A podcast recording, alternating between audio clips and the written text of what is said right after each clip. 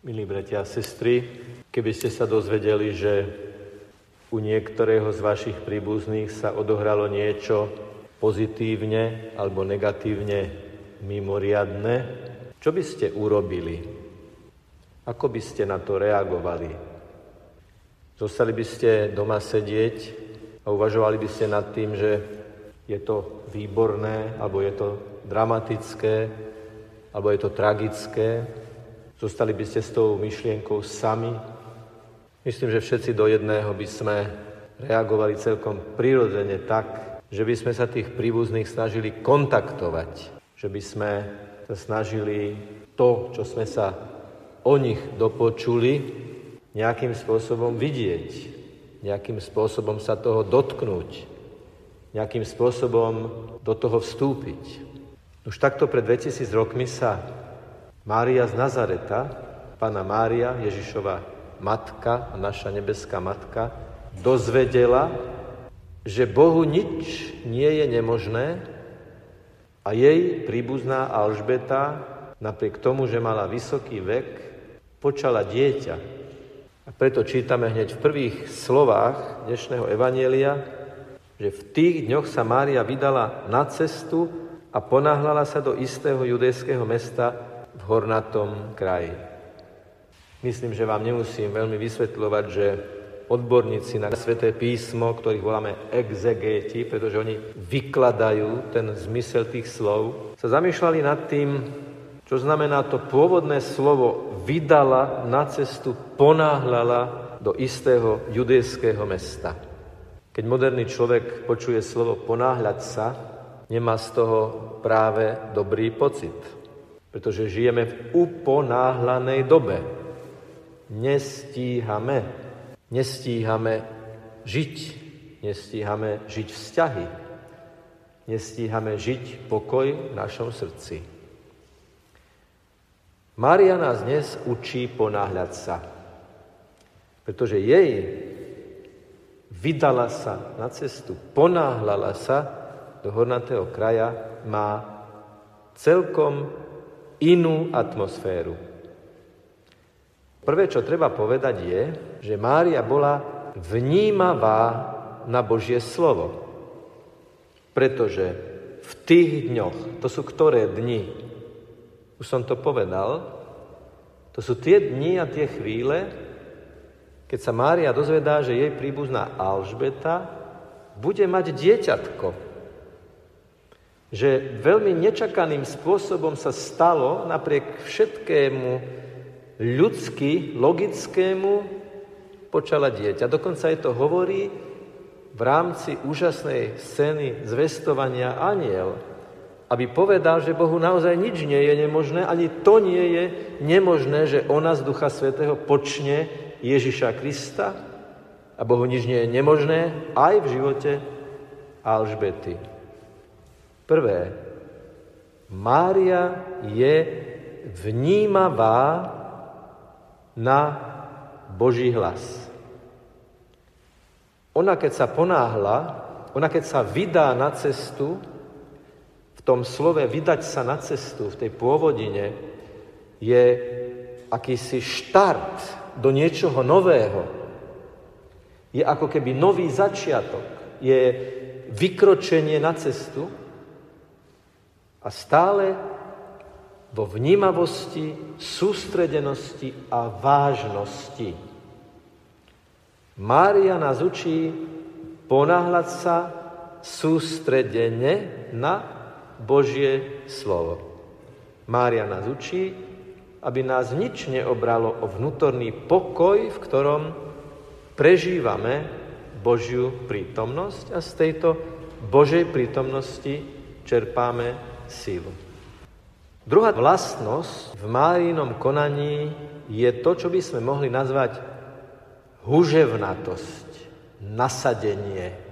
Lebo môžeme robiť veci tak, leda bolo, tak aby sa nepovedalo, aby sa to dostalo do nejakej štatistiky, si to odfajkneme, splnená úloha, splnená povinnosť.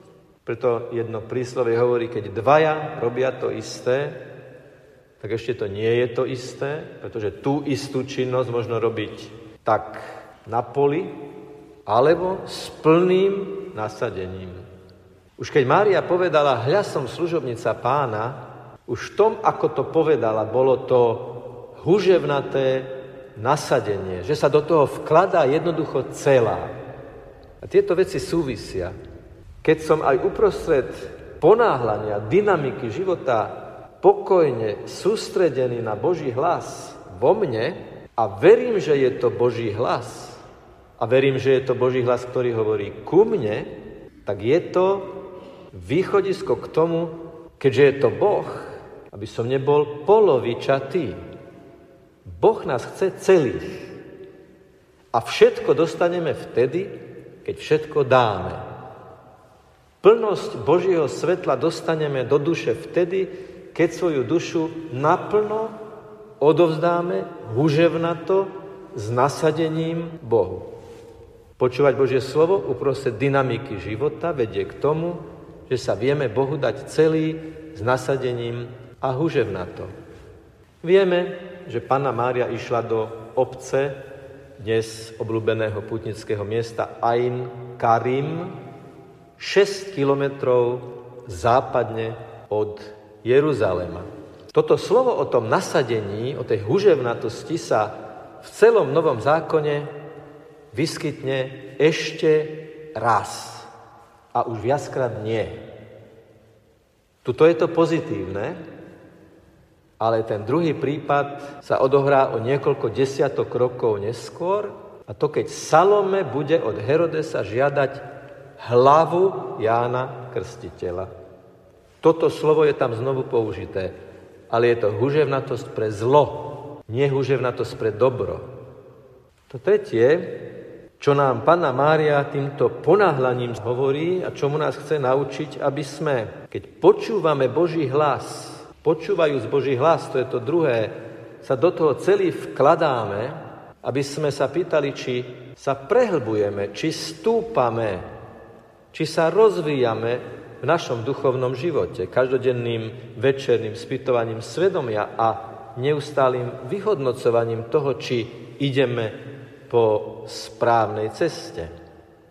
Je dôležité mať na pamäti, že keď svätý evangelista Lukáš písal tieto slova, on už vedel, čo sa stalo s Jánom Krstiteľom. On už vedel, čo sa stalo s Ježišom Kristom. Čiže tí, ktorí sa týmto evaneliom špecializovane zaoberajú, hovoria, že v ňom musíme vnímať už skúsenosť s Ježišovým víťazstvom, aj skúsenosť tými slovami, že sa nenarodil zo ženy väčší človek ako Ján Krstiteľ. Čiže kde si po texte je tu porovnanie. Mária, ktorá ide vzdávať vďaky Bohu za Jána Krstiteľa, ktorý bude ohlasovať Ježišov príchod a ktorá je kontrapunktom k Salome, ktorá chce hlavu Jána Krstiteľa. A tak si v tom uponáhlanom živote musíme voliť, či pôjdeme cestou sústredenosti, viery, oddanosti pánovi, alebo či sa necháme zviesť na to zlé nasadenie. Vy ste tu práve preto, aby ste za niekoľko chvíľ prijali pána Ježiša do srdca a s podobným sústredeným nasadením, s podobnou oddanosťou ako pána Mária, povedali, ako si zaslúžim, že môj pán prichádza do môjho srdca. Ako si zaslúžim, že mojou matkou je matka môjho pána, pána Mária. Nuž, zaslúžil nám to Ježiš Kristus, keď zomieral na kríži. A už na kríži bol zárodok v jeho láske, zárodok z mŕtvych stania, lebo sa vedel modliť za nás, napriek tomu, že sme ho našimi hriechami mnohokrát ukrižovali a panu Máriu nám dal za matku, aby nás aj v tejto modernej dobe učila, ako sa máme ponáhľať spôsobom, ktorý nás naozaj vedie správnou cestou, správnym spôsobom do správneho cieľa. Nech je pochválený Pán Ježiš Kristus.